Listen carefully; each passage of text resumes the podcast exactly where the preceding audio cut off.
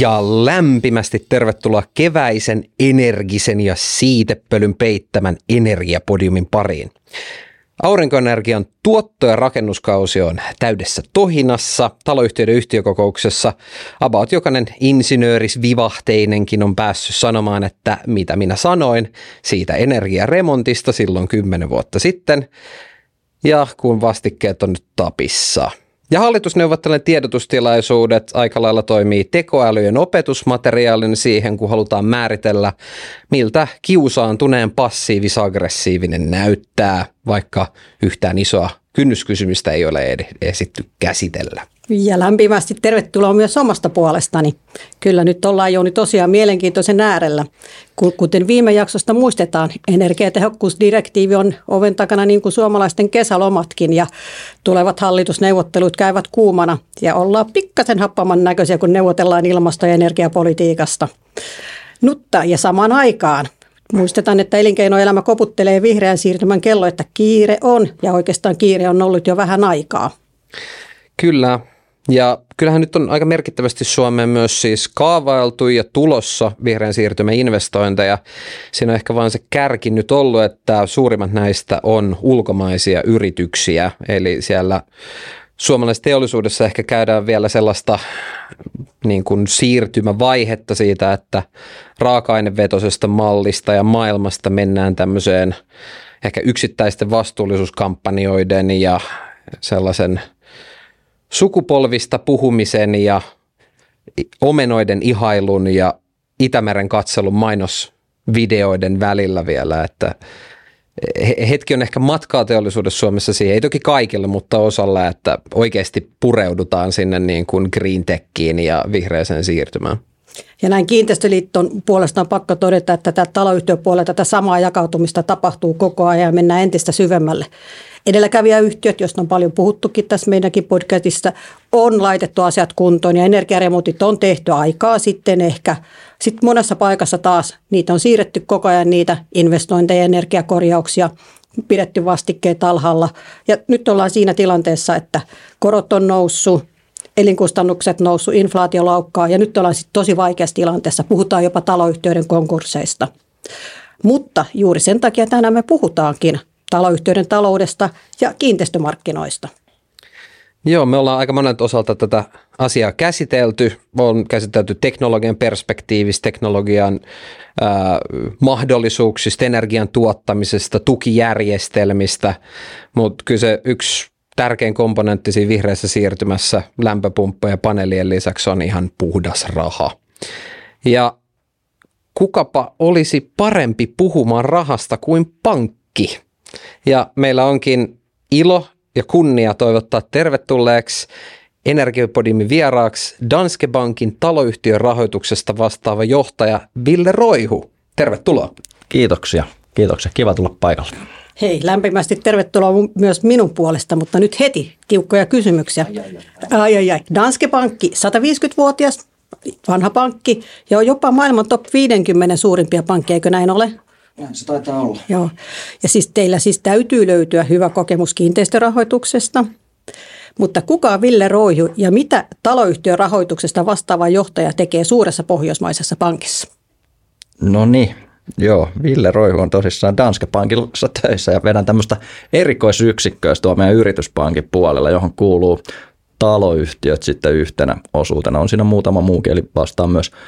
Meillä tuossa yrityspankin puolesta rakentamisen rahoittaminen on meikäläisellä siellä ja sitten on muutamia tämmöisiä toimialoja. Muun muassa mulla on toi julkisyhteisöpankkitoiminnan vetämistä siinä ja sitten yhteisöpankki. Eli siellä on muun muassa kunnat, kaupungit, hyvinvointialueet, liitot, eläkekassat, tämmöinen. Mutta aika vahvasti kiinteistöt tuohon niin liittyy koko pankkiuran aikana, niin on ollut vahvasti kiinteistöiden rakentaminen kyllä mukana. Se on ihan kohtuukokoinen potti asioita. No kyllä se miljardeissa mitataan. No. Ja työaikaa menee. No se on, aikahan on aina suhteellinen käsite, mutta sanotaan näin, että on tässä tekemistä. No nyt voi helposti sanoa, että on kovan linjan kiinteistöalan tuntija paikalla ja rahoituksen perspektiivistä, niin jos jatketaan tuosta syvästä päädystä eteenpäin, niin Lähi-Tapiolan teettämässä Arjen katsaus kyselyssä 75% €35,000–50,000 tienaavista, eli siis keskituloisista ihmisistä Suomessa, ei selviytyisi €1,000 lisämenoista.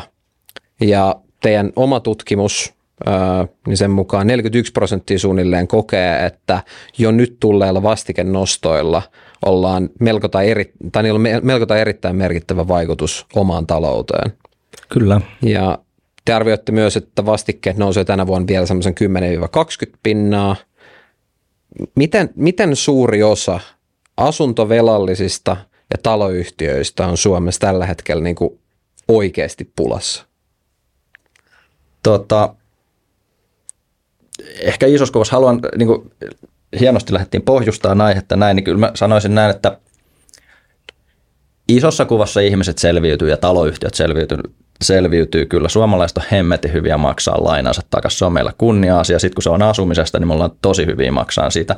Mutta on se totta, että tässä pitkät matalan koron ajat kun on ollut, niin on vähän tullut totuttu tiettyyn. Sitten muutos on ollut nopea, niin kyllähän se aika nopeasti vaikuttaa. Ja sitten, mitä tuossa nyt on näitä muita tutkimuksiakin tuossa tehty, niin ei se ole, nämä korot ei niin kuin noussut se isoimmaksi huoleksi tuossa, vaan kyllä se on ihan yleisesti koko, niin kuin, kun kaikki muukin nousee. Elinkustannukset nousee ylipäätänsä. Jokainen huomaa ruokakaupassaan sen, ja sitten tuonne tulee tämmöisiä ihmeellisiä korotuksia, niin kuin esimerkiksi itselle tuli asunut omakotitalossa, niin tuli paikalle oman kotikaupunkini vesilaitokselta, että perusmaksua nostetaan. No eihän se ollut kuin taas jotain euroja, mutta sitten kun mä laskin sen prosenteiksi, niin se oli 71% oli nousu. Ja sitten kun näitä alkaa tulemaan, vaikka ne ei ole kuin niitä euroja, niin kyllä niitä alkaa koostua niin kuin sen asumisen ja korkojen lisäksi niin kuin useampia satasia kaikesta muusta. Ja sitten, eikö tämä nyt vähän silleen toimi, että nyt kun nousi nopeasti, niin seuraavaksi, että ihmisten ostovoima korjaantuu, niin tässä menee muutama vuosi, että palkankorotuksilla saadaan sitä ajettua ja sitten inflaatio vähän laskuun. Näin se on ainakin aikaisemmin mennyt ja mä uskon, että se tulee menee jatkossakin, mutta odottavan aikahan on aina pitkä. Se on just toi, niin kuin sä sanoit, että tuolla meidänkin neuvontapuheluissa törmää siihen, että tuskaillaan sitä, että ei se, että yksi osa nousee, vaan niin kuin se, että jokainen pieni puro, kun vähän kasvaa, niin sitten tulee joskus vähän tuskaisia tilanteita taloyhtiöille. Ja monessa taloyhtiössä on näitä vastikkeiden nostoa lykätty paljonkin. Nyt on siirrytty siihen, että moni on jonkin verran edes nostanut, on sitten pyydetty lupa, että saadaan niin kuin ylimääräisiä vastikkeita kerätä. Mutta Suomessa aika pitkään taloyhtiömaailmassa menty semmoisella, että ei ole nostettu vastikkeita. On niin kuin kunnia-asia, että on matala vastike. Se on jännä systeemi kyllä. Joo, mä tuossa huomaan, että tietynlaiset eriytymiset nyt mun mielestä taloyhtiössä. Yksi voimakas eriytyminen lähti tuosta finanssikriisistä aikaisemmin. Et silloin lähti asuntojen arvot menee ja sehän on tässä pankkibisneksen ja kun luotottaa taloyhtiöitä, niin silloin vähän vaikutuksensa sit siihen, että kun se on kuitenkin se vakuudeksi tuleva ja remontit maksaa karkeasti kaikkialla saman verran. Ja sitten oikeastaan tämä remonttivelka ja energiaremonttivelka, se näkyy ja oikeastaan myös sitten tämmöinen niin puhetta, että ollaan totuttu niihin mataliin korkoihin. Nyt on vähän niin kuin turhauttavaa huomata, että jotkut lykkäävät remontteja ja odottavat paluuta niihin mataliin korkoihin. Mitä sä tähän sanot ja mitä mieltä yleensä sun mielestä energiaremonttivelka maassa on? No joo, ja ylipäätään voitaisiin puhua koko korjausvelasta, sehän on järkyttävän kokoinen.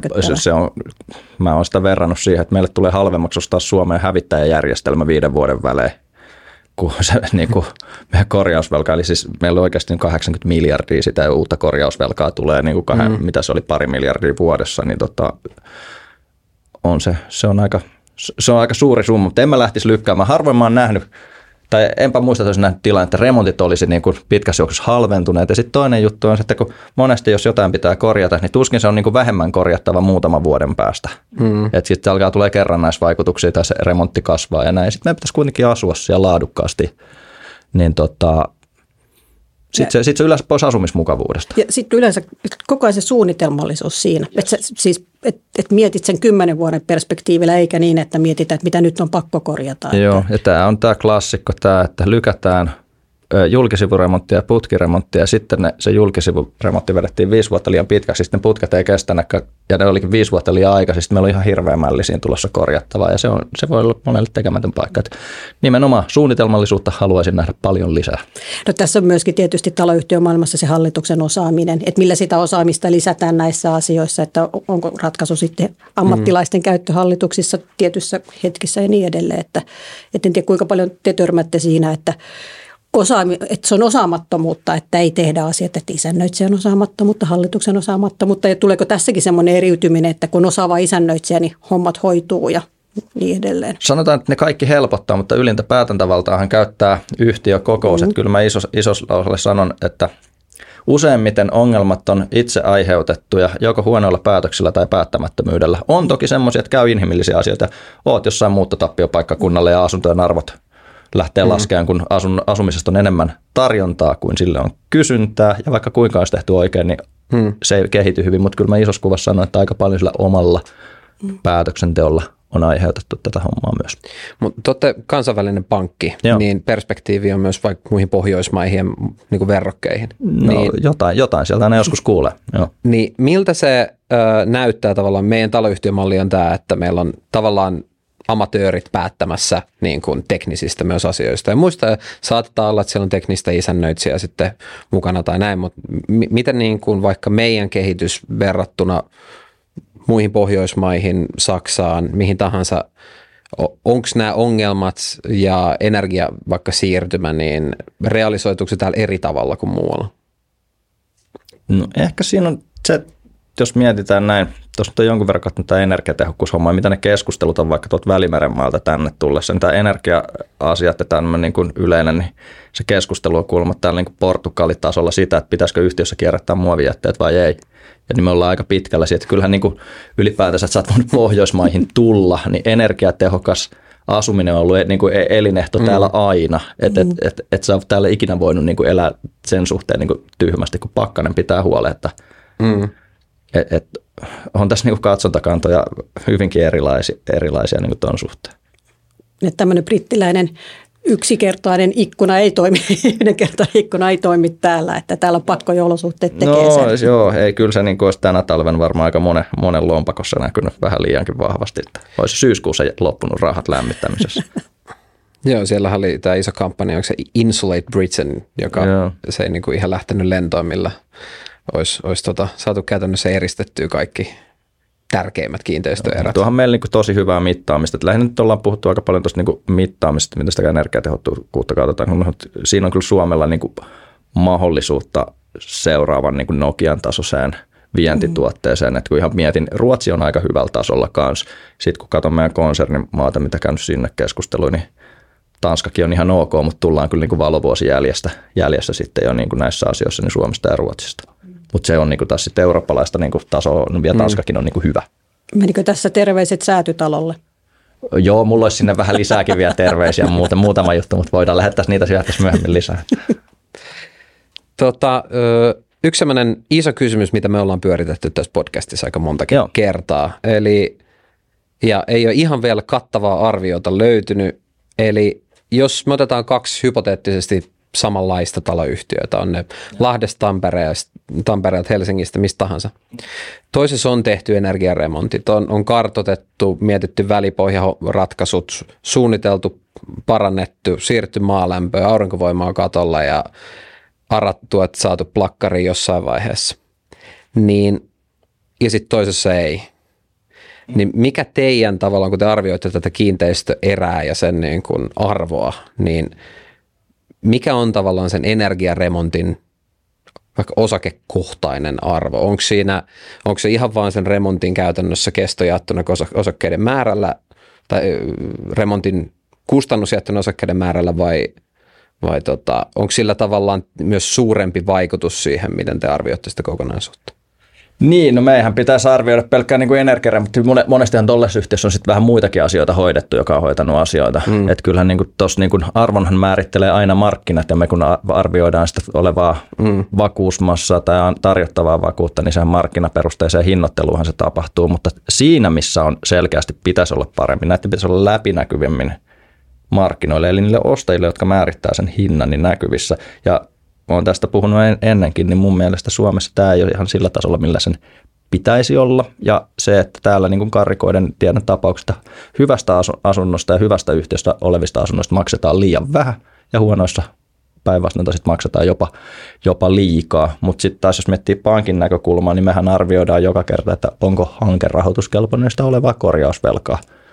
Ja sehän energiaremontteihin nämä liittyvät on myös korjausvelkaa. Sehän on myös sitä asumiskustannusta, eli jos sinne on niin kuin edullisemmat asumiskustannukset, sehän pitäisi korreloida silloin siihen hintaan myös.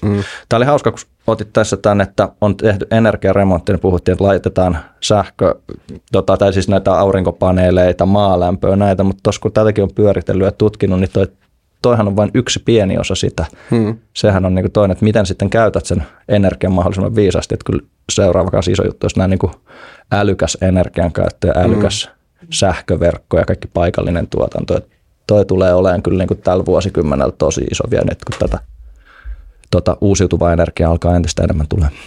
Ja toivon mukaan myös kaavoitukseen vaikuttava asia, esimerkiksi just siitä, että miten saadaan erityyppisiä kiinteistöjä, missä on vaikka paljon hukkalämpöä, niin otettu hyötyyn sitä. Joo, sitten. Ja kaikki kysyntäjoustot ja nämä, miten pystytään tasaamaan ja ennustettavuus ja toi älykkyys siihen, niin se on kyllä, siellä on paljon tekemistä. Joo, ja siis me ollaan tässä puhuttu siitäkin, että itse toivoisi, että näkisi sitä, että taloyhtiöt tekisi enemmän yhteistyötä näissä hankinnoissa ja toteuttaisi energiayhteisöjä ja muita vastaavia. Niin en tiedä, miten te koette pankissa ja näitä nämä asiat. Ehdottomasti ei ole mitään muuta kuin positiivisia kokemuksia noista. Että mä tiedän tuolla, meillä on muutamia referenssikohteita, mitä tiedän, ollaan isoimmassa osassa Suomen semmoista yhteishankkeista, ollaan ollut rahoitteina aivan varmasti mukana, niin tiedän, että toi tulee olemaan osassa paikoissa Suomessa ainoa keino, millä niitä saadaan ylipäätänsä korjattua noita kiinteistöjä, on se, että se koko alueen houkuttelevuus nostetaan, tehdään yhteistyötä ja sitten siellä saadaan, niin kuin, mitä mäkin olen nähnyt tuossa, niin kyllä siellä saadaan remonteissa niin kuin säästöjä aikoja, plus sitten se asumismukavuus versus se, että sä asut vaikka jossain niin kuin kaupungin osassa. Se, että se on työmaana 10 vuotta versus 2 vuoden sijaan, niin onhan se nyt paljon mukavampi, että se hoidetaan 2 vuodessa kuntoon. Tuohon, jos saa heittää väliin. Näette siis mahdollisuuksia myös siinä, ollaan puhuttu tässäkin siitä, että siis niin kuin haja-asutusalueiden haasteista esimerkiksi saada rahoitusta energiaremontteihin, niin onko siinä ihan niin kuin tyylin pientaloille tällaista yhteenliittymien luontia? Sitten mennään aika eri gameiin Suomessa. Sitten mennään vähän oman vastuualueen ulkopuolelle, mutta miksei sielläkin voisi jollain tasolla suuruuden ekonomia sitten toimia. Tuossa ainakin tuossa taloyhtiökentässä, siitä on jo ihan evidenssiä, että se on järkevää tekemistä. Mä vähän palaan vielä siihen dataan ja sitä, mitä te käytätte, kun te lainoja myönnätte, niin siihen ostajapuoleen viittasit siihen, että ostajilla ei ehkä ole niin paljon tietoa kuin pitäisi olla. No nythän meillä on tullut käyttöön tämä huoneistotietojärjestelmä ja sitähän on, kun Iisakin kirkko on rakennettu jo muutama vuosi ja se ei käsittääkseni ole ihan toteuttanut kaikkia niitä toiveita, mitä rahoituspuolella on toivottu, että se on jäänyt vähän vajaaksi siihen nähden, että mitä kaikkia tietoa se voisi tuottaa se huoneistotietojärjestelmä. Nythän siinä ollaan siinä vaiheessa, että osakeluettelot tulee siirtää vuoden loppuun mennessä. Tällä hetkellä noin 30% taloyhtiöistä on sen tehnyt. Loppu tulee tuossa vuoden aikana. Mutta tiedän myöskin, että huoneistotietojärjestelmässä on tulossa tämä kakkoskehitysvaihe, missä sitten tulisi enemmän tätä tietoa kerättäisiin. Mitä näkemyksiä sulla on siihen? No nyt tulee ne hallitusneuvotteluterveiset. No niin. Tämä on niinku ihan käsittämätöntä, että miksi tätä ei voida nopeuttaa. Että sinne pitäisi saada ehdottomasti enemmän sitä tietoa ja sitten se pitäisi olla standardoituna.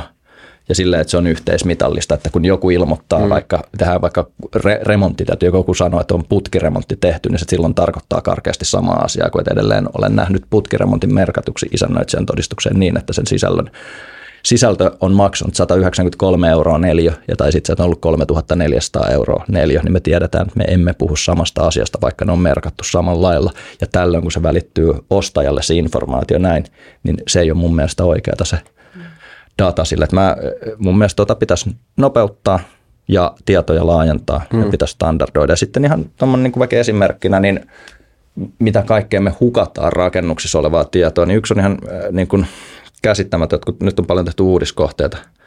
Kuka tietää, millä tavalla hyödytään kertaalle olevia rakennuksen piirustuksia missään vaiheessa, tai sitten esimerkiksi ihan yksittäiselle asukkaalle, niin sinne on jokaiseen piirretty se keittiö. Ja sitten kun sä 10 vuoden päästä haluat vaihtaa ne siniset trendikkäät ovet uuden trendin mukaisiin punaisiin, niin sinne kutsutaan joku mittaamaan. Niin miksei niitä voisi hyödyntää? Et me tehdään niin kuin monta kertaa niin kuin samaa työtä, niin monesti nämä voisi olla hyödynnettävästi. Niin kuin kaiken tämän niin kuin datahukkaaminen, niin se pitäisi saada minimoitua, että kiinteistön dataa paremmin talteen. Mä luulen, että tässä ehkä tulevaisuus tuo apua myöskin, että koko ajan niin digitalisaatio lisääntyy taloyhtiöissä. Että toivotaan, että tämä, mun käsitteeksi huoneistotietojärjestelmä kakkosvaiheessa on tarkoitus nimenomaan hakea näitä standardeja ja näitä, niin silloin. No sanotaan, että seuraan asiaa kyllä aika lähellä. On oikeaan suuntaan, mutta mieluummin näkisin lyhyempiä kuin pitkiä siirtymäaikoja ja enemmän tietoja kuin vähemmän tietoja, koska en mä usko, että siitä tietoa olisi jossain niin kuin tallessa, niin siitä voisi olla mitään haittaa. Sitten se, että saadaanko sillä tehtyä jotain kaupallista, niin se jää sitten markkinoiden hoidettavaksi. Mutta näet sä, että jos mietitään tuolla standardisointia ja datan keräämistä silleen, että se on aidosti hyödynnettävissä ja sanotaan vaikka ne keittiöovet voivat olla modulaarisia, niin siinähän on myös tavallaan niin kuin kierrätys, jälkimarkkinamahdollisuuksia ja kaikkea tällaista kiertotalouden juttuja. No kaikesta, joo. Ja sitten kun saataisiin vielä kaikki rakennusmateriaalit, todelliset hiilijalanjäljet ja kaikki, niin sitten voitaisiin oikeasti alkaa mittaamaan. Tai sitten kun sinne kerättäisiin tietoa, niin todellisen kulutuksen mukaan ja taas terveisiä hallitusneuvotteluihin, niin jos halutaan pahoja päästöjä vaikka verottaa, niin jos niitä vaikka kerättäisiin jotenkin, niin tällähän pystyttäisiin myös ohjaamaan verotuksen keinoista tekemistä, mikä on mun käsityksen mukaan aika tehokas tapa saada aikaan sitten. Raha puhuu aina. Niin. Mutta onko siinä mahdollisuuksia vaikka sanotaan isoilla rakennusyhtiöillä vai tuleeko tästä, jos se menee, sitä aletaan jollain sote-aluetapaisesti himmelöidä, niin meillä onkin 20 erilaista järjestelmää siellä sitten. Tuon takia, mitä näitä on tietysti ihan paljon kaiken maailman juttuja ja järjestelmiä olemassa, mutta semmoista yhteistä, että mikä se olisi, niin ei tunnu oikein olevan, niin se olisi varmaan, vaikka sääntelyä sinänsä juurikaan kannata, niin tuossa ehkä jonkinlainen standardin valitseminen tai joku valittu malli tai joku, kuka kerää sen data ja sitten siitä markkinat niitä alkaa käyttää, niin se voisi olla, että se vaatisi semmoista pientä hyvää sääntelyä kautta pientä ohjaamista.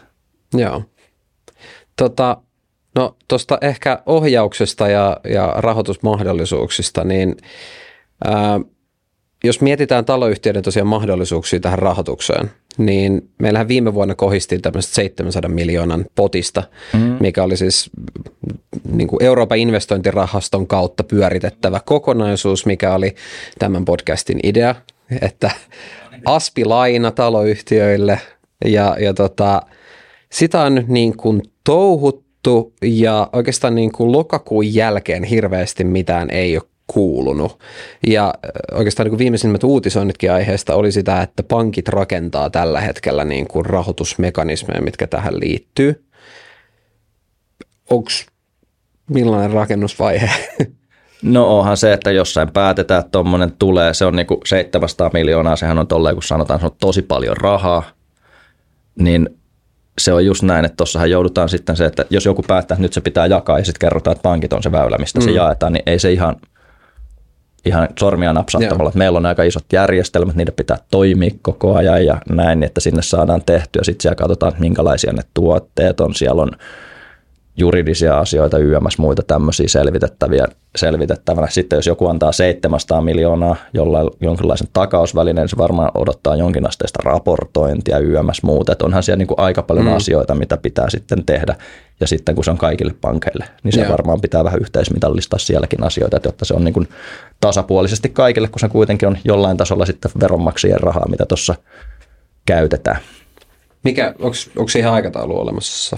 Mahdollisesti. En tiedä. Se on varmaan, veikkaan, että tämän vuoden aikana varmaan tulee, mutta sitten jos mietin kokonaisuutta tuossa, että jos taloyhtiökontekstiin hakee, ja meillä on 80 miljardia korjausvelkaa ja toi takausvälinässä oleva raha, niin sehän oli käsitykseni mukaan PK-yrityksille ja pienille yrityksille ja taloyhtiöille. Se on sitten niin laaja se kenttä. Se on aika laaja se kenttä, että en mä tuosta nyt kyllä sateentekijää millään tasolla taloyhtiöpuolelle ja sitten taloyhtiöllähän on verrattuna vaikka moneen yritykseen aika hyvä tilanne. Taloyhtiöllä on aika priimaa vakuutta monesti tarjota. Niillä on maa omistuksessa tai vuokraoikeus maalle ja sillä olevat rakennukset, niin se on aika hyvä. Et mä näkisin, että tuosta on ehkä isompi hyöty yritysten niin kuin tässä niin kuin energiamurroksessa ja siirtymisessä vähän hiilisempään.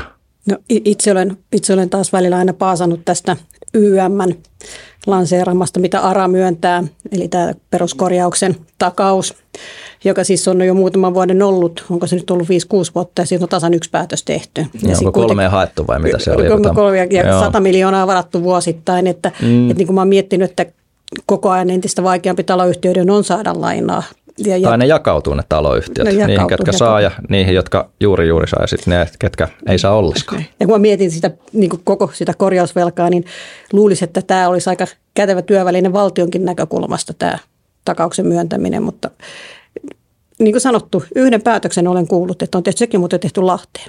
Niin, näin se taitaa muuten olla, joo. Mutta lähinnä se, että näet sä mitään niin kuin mahdollisuuksia, mitä niin kuin valtio voisi tässä. Se nyt tiedetään, että valtiolla on aika rajallinen määrä, että voi myöntää suoraa puhdasta avustusta, mutta mitkä ne työvälineet voisi olla? Tulla siihen pankin tueksi tai rinnalle. Niin,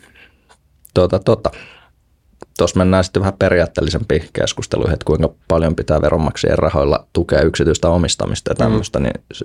Ja sen niin kuin riskejä, niin siitä voi olla aina montaakin mieltä. Sitten toisaalta, jos me halutaan edistää vihreä tai tämmöistä niin kuin green techia, tämmöistä, missä meillä olisi oikeasti osaamista, niin ehkä joo, mutta en näe mitenkään, että liekki ja into syttyisi Villen silmiin. No ei. Niin, toi on tosi vaikea tuommoiset tuet ja tuommoiset. Kun on nähnyt, kun jotain on jaettu, niin sitten se on hetkellisesti lisännyt kysyntää ja sitten se on nostanut käytännössä, valunut suoraan niihin niin kuin urakoiden hintoihin tai jotain tämmöistä. Että niin kuin iso tärkeä aihe ja toi on oikeasti meidän kansallisvarallisuudelle niin kuin tosi iso asia, että jotainhan tälle pitää tehdä, mutta mikä se on se väline ja miten se rakennetaan niin, että se ei vääristä markkinaa tai niin kuin, ja toimisi niin kuin halutaan, niin mä en näe semmoista niinku helppoa ratkaisua, miten toi tehtäisiin. No, ARA-tuethan on tästä hyvä esimerkki siis siitä, että jos otettaisiin semmoinen niin kuin nipullinen taloyhtiöitä vaikka, jotka on siis saanut ARA-tukia ja tehneet energiaremontit sen puitteissa, niin ne on kaikki aika hyvin hoidettuja, hyvätuloisia taloyhtiöitä hyviltä alueilta. Ja sitten taas vastaavasti niitä, jotka ehkä sitä tietyllä tavalla tukipolitiikkaa tarttisi. Niin, no just näin. Mutta sitten taas toisaalta, niin nämä on myös edelläkävijöinä ollut siihen, että sanotaan, että mitä me tehdään, on sitten ne remontit, niin se on ollut mahdollista tavallaan kehittää niitä toimintamalleja ja teknologioita ja kaikkea muuta sitten siihen. Ja saadaan niitä malleja, toimintamalleja. Niin toimintamalleja, joo. Mutta toi on kokonaisuudessaan hankala. Tuolta löytyy hyviä juttuja, mutta sitten kun heittää toiselle puolelle, niin on just, tulee paljon kysymyksiä kyllä. No mitäs jos pankilla annettaisiin niin kuin vapaat kädet? Tuolla on väkeä istumassa ja pohtimassa, miltä Suomi näyttää seuraavan 4 vuotta. Niin mitkä on sellaisia oikeasti niin kuin tehokkaita työkaluita, mitä te lähtisitte kehittämään isoja matalalla roikkuvia omenoita? Mitä tarvitaan, että meillä pysyy kiinteistöomaisuus jotenkin niin kuin kasassa ja samaan aikaan tehdään vihreät siirtymään? Tuosta on jutellut useamman kanssa, ketkä seuraan, niin tavallaan se, että niin kuin olisi hienoa, että huomioitaisiin oikeasti sitä, niin kuin jollain tavalla saataisiin näkyväksi näitä koko elinkaaren aikaisia kustannuksia. Tässä mä ehkä näkisin tuonne, että jos dataa saataisiin avoimeksi, mekin teetettiin tosissaan tutkimus siitä, että vain 19% asunnon ostajista ymmärtää taloyhtiön paperit. Ja 81% tarvitsee ostotilanteessa niiden tulkitsemiseen apua, niin kyllä mä löydän niin tässä jonkinlaisen korrelaation siihen 80 miljardin syntyneeseen korjausvelkaan, koska ne on ne samat paperit, mistä mekin oikeasti katsotaan sitä tietoa. Tietenkin kokemus tulee siellä ja sitten löytyy vähän muitakin, mitä aletaan tutkia. Hyvä tämmöinen yleinen käsitys asioista, mutta ne on kuitenkin samoja papereita, millä nämä ihmisten pitäisi tehdä siellä yhtiökokouksessa päätöksiä. Ja samat 81% ymmärtää niistä asioista. Se on se 19%, joka sitten perehtyy. Joo, tai on niinku kokea ymmärtämään niistä. Niin kyllä niinku ehkä se, että jos me saataisiin toi data sinne, se olisi helpommin, ne olisi vertailukelpoisia ne taloyhtiöiden tiedot, ja se saataisiin standardoitua, niin silloinhan me saataisiin hyvä kiinteistönpito näkyväksi, ja silloin sitä toimintaa olisi helpompi suunnitella, ja silloin me päästäisiin niinku helpommin tuomaan näitä niinku elinkaaren aikaisia kustannuksia, niin semmoisia yhtiöitä mä haluaisin nähdä, että siellä olisi niinku huomioitu sit, eikä vaan tuijotettaisi sitä alkupanosta, että nyt me saadaan asia X mahdollisimman pienellä euroilla, vaan se, että hei, nyt me saadaan tämä asia X ja siihen tulee potenssiin 2, mutta se on pitkässä juoksussa kokonaistaloudellisempi, se on kokonaisesti vaikka ekologisempi ja näin, niin tämmöisiä mä haluaisin, että se saataisiin näkyväksi. Ja sitten kyllä tommoinen, just ettei hukata tietoa, vaikka nämä rakennuspiirustukset ja kulutusta, ihan niin kuin yleisesti mitä siellä on olemassa, että tuosta oli yhden tutkimuksen luin, että Suomessakin hukataan kiinteistöistä tulevaa tietoa ja olevaa tietoa miljardia euroa arvosta vuodessa. Onpa hurja luku. Se aika paljon. Oli, se oli tämmöinen joku EU-tutkimus, minkä katoin tuossa, niin oli tehty. On se aika paljon, sit kun se kuitenkin jossain kohti tehdään uudestaan sama työ, niin se on aika paljon, kun Kankkulan kaivoon heitetty rahaa. Mutta jos sanotaan, että uudisrakentamista vaikka te olette rahoittamassa, niin tuleeko pankeilla tällä hetkellä vaikka sinne rakennusyhtiöille niin kuin vaatimuksia siitä datasta ja että mitä sinne pitäisi raportoida ja muuta?